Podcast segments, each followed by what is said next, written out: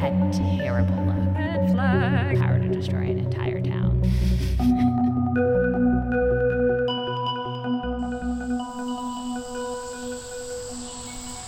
There comes a time in every superfan's life that he will find himself with no choice but to capture the hosts of his favorite podcast.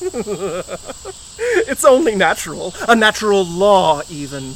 To this end, I have sought out the hosts of the Nameless Dead. Yes, you know the ones Karina, Emily, and Katie.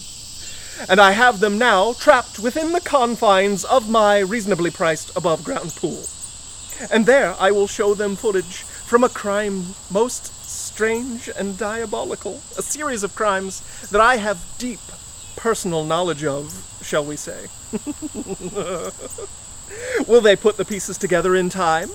Can they pierce the exquisite conundrum that I have laid before them like a plate of sardines? Only time will tell. But what they don't know is that time is running out. Holy shit, that's cold. Telling you. Oh my god. Give it three minutes, you'll be fine. Sure okay. Promise.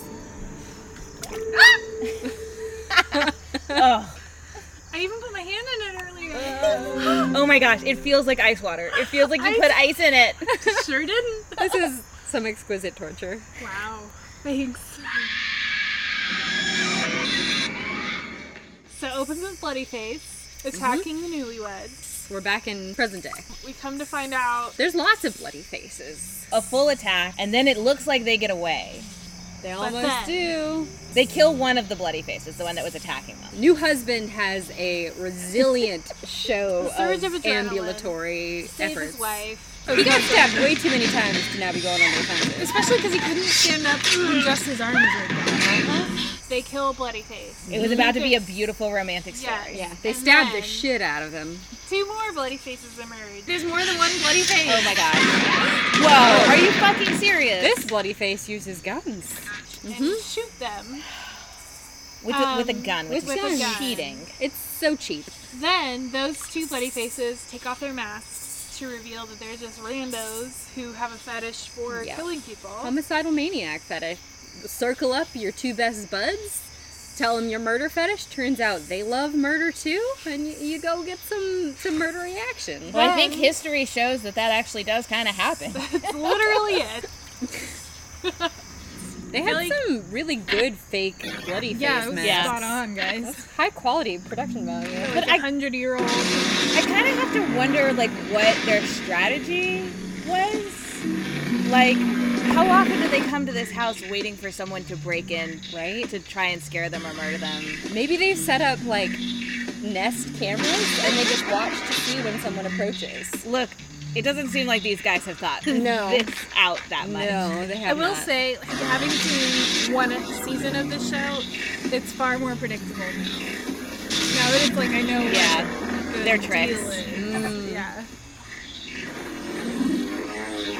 I hope the last episode of this season is better than the last episode of last season, though. I just hope there's less homophobia and racism. Oh, Too late.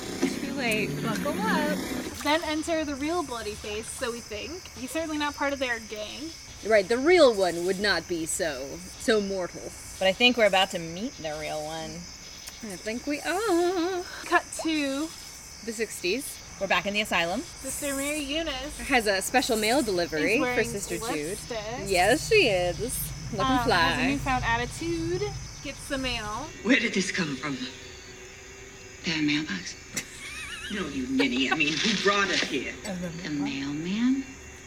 Oh my god, I love her so much now that she's possessed. Mm. Yep. And there's a old newspaper from when Sister Jude ran over a child. Saying that the child hadn't been seen for eight days. Paper from 1949. Sister Jude then begins asking everybody if they're the ones that did the paper. Accusing everybody. Sister Mary Eunice tells Sister Jude that Dr. Arden is the one that gave her the lipstick to give to Sister Jude. Which is called. Ravish me red. Ravish me red. She said, he said you would understand. Which we, as viewers, believe was a reference to her lingerie. Uh-huh. Right, red and her lingerie. red dress that she wears. Obviously, Sister Mary Eunice has some demonic special powers. The handsome young doctor? Dr. Mm-hmm. Thredson. Yes, Dr. Thredson. Wh- who's the hot doctor? Dr. Thredson. The hot doctor. He's Garden of cute. Eden. What do you want? no, he is. If you got the choice of two doctors, I would definitely call Dr. Thredson the hot doctor. Primarily because he doesn't seem to be a psychopath. Seems to be like one of the few decent humans who's not also a patient. After Sister Jude accuses him of planting the paper, He says that she can't keep using corporal punishment. Me? I'm a beacon of compassion. and she says, You have two weeks to be out of here. Mm-hmm. Mm-hmm. Skedaddle. But she also mentions that there's a giant storm coming, A norista. and she is trying to arrange a movie viewing for all of the She patients. has Mm-hmm. compassion. See? She's allowing them a movie So night. compassionate. To keep them calm during the worst Yes. of the storm.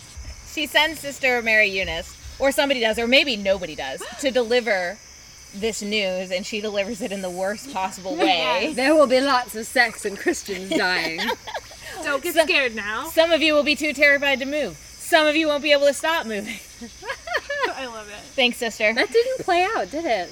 So then Lana talks to Dr. Thredson in the lounge. In the, the Dominique room. There we go. Tells him that she has a friend on the outside that hasn't written to her, etc. and she's Referring to worried. her wife. partner and asks him to deliver a message so that she can straighten this all out. Because last she knows, her partner betrayed her. He pretends to reject this proposition, but takes But- the but note. Takes instead. the note. Which, if someone was just recording the audio of their conversation, would be all above board. I'll find out.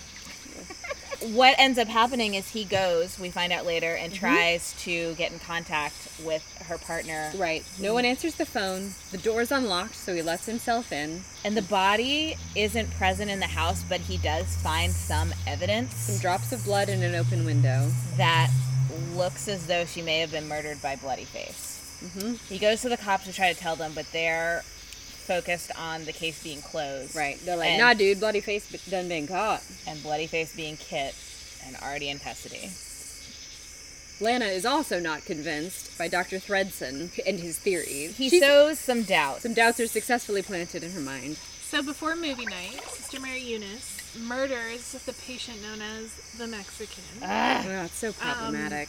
because the she Mexican recognized her as a demon. exactly. Yeah. She dumps her body outside that tunnel and to feed the creatures. creatures. Dr. Arden's creatures.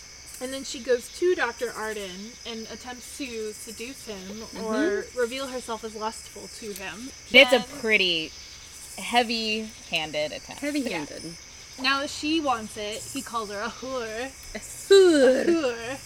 And rejects her.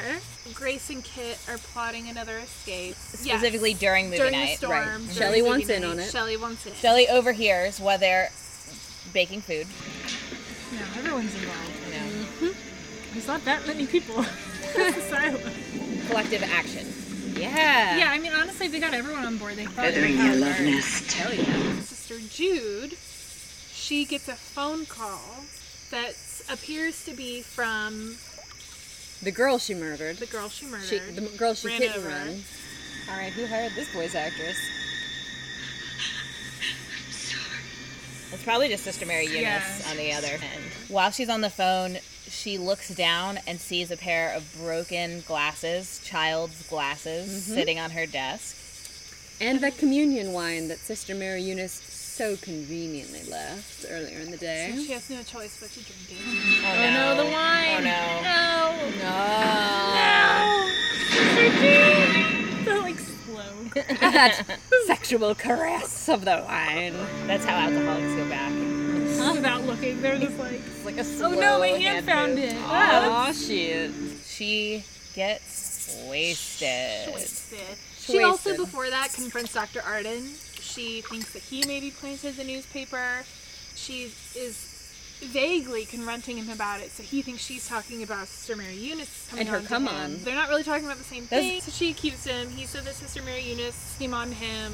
She Sister Jude says- does not believe this. She, She thinks says he's making it up. Leering is what Corrected her. There's definitely a communication problem because she opens by saying, Sister Mary Eunice told me everything, and he's thinking about the seduction, Yes. and she's thinking about Uh-huh. the lipstick, lipstick.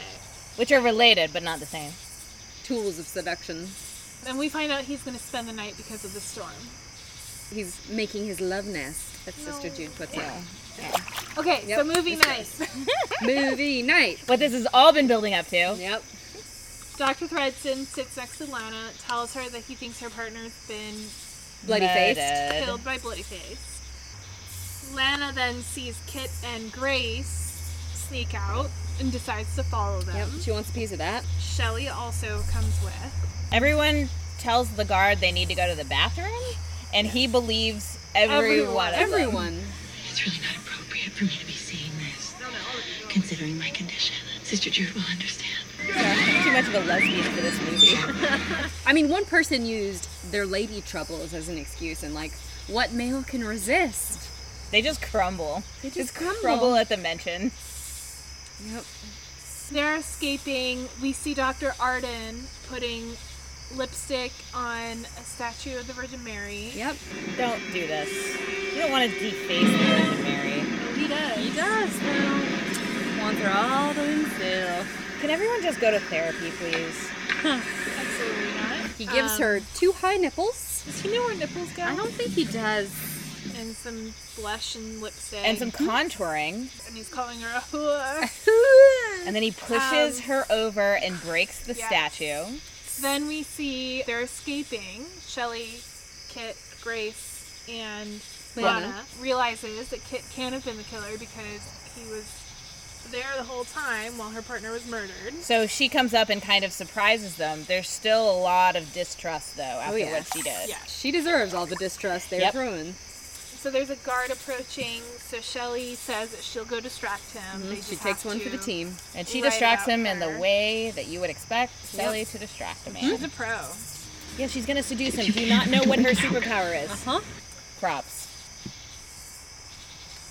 Kit, Gracie, and Lana make it to the tunnel. They're leaving, but meanwhile, Shelly goes to leave her orderly and runs into Dr. Arden. He is not so easily distracted. No, he is not. He wants to have sex with her. He says, any port in a storm. He wants to rape her.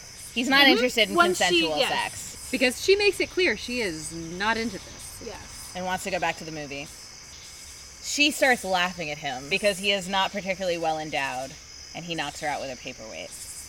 Kit, Gracie, and Lana make it outside, and they are trying to find the road when they encounter the creatures Mm-hmm. that appear to be Very Human. fast zombies. Fast zombies. Instead of making it to the road, they turn around and go back inside the asylum. God damn They it. see a very bare looking skull, which they assume is the Mexican. it's for sure a skull. Oh my god! Well, everyone stop saying that. Could this character not have had a name? Could, could she not? This is the first, the second minority character we've met, and she couldn't have a name. Oh. So they make it back to the movie before Sister Mary Eunice wakes up Sister Jude and tells her that some of the residents are missing. And by some of the residents, they're thinking of Shelly, Uh-huh. the Mexican, and the pinhead, Which is, the small bald woman. oh yeah? Mm-hmm. With the little, the tiny little ponytail. Yeah. Because she went to the bathroom. But We you don't know could where see she from went. the twinkle in her eye that she thought others are leaving. I will too. We Well, don't, we don't know, know where she exactly is. where she ended up. Dr. Arden was putting together the chip that he pulled out of Oh. Kit. He thought that agents had sent Kit to spy on him because his medical practice is so important. Egomaniacal. he started looking for another chip, and instead of just feeling for it, he started stabbing him to try to figure out where to look it for was. metal. His theory is that this must be drawn to some metal in Kit's body. It's a magnet. Is but what he really, believes. like, like what we know is it's alien technology, and we should mention that there were were flashes, flashes, of yes. aliens. there were In the asylum? that Sister Jude saw, right? Oh. It was so unclear. They would just flash an alien face in moments of action because there was one when they were escaping, and there was one when they were outside being chased by zombies. Right before the first zombie chase, there was an alien. It flash. looks kind of like the ood from Doctor Who. Yeah, I can see that. Sister Jude is awoken from her wine slumber, told that there are Same. issues. So she's told that there are three missing. She turns off the movie and says there will never be another one. No one notices the soaking wet three attempted escapees. And then it cuts to presumably later in the evening the next day. I'm not sure. Dr. Arden and Shelley, and she's on his table, covered in a sheet. Mm-hmm. She says, Let me go and I won't tell anybody. And he's like, Oh. It's far too late for that. And he pulls a sheet off, and her legs have been amputated. At the knee. That's how the episode ends. I don't get why he did that. I could see him maybe do like amputating her clitoris, yeah, like That was what I vaginal was expecting. mutilation Or like sewing it up. but no, he just cut off her legs. Wow, you guys went straight to FGM, huh? Well, because of the whole like I get it, I get it. thing. It seemed in character for him. yeah, the legs is so random.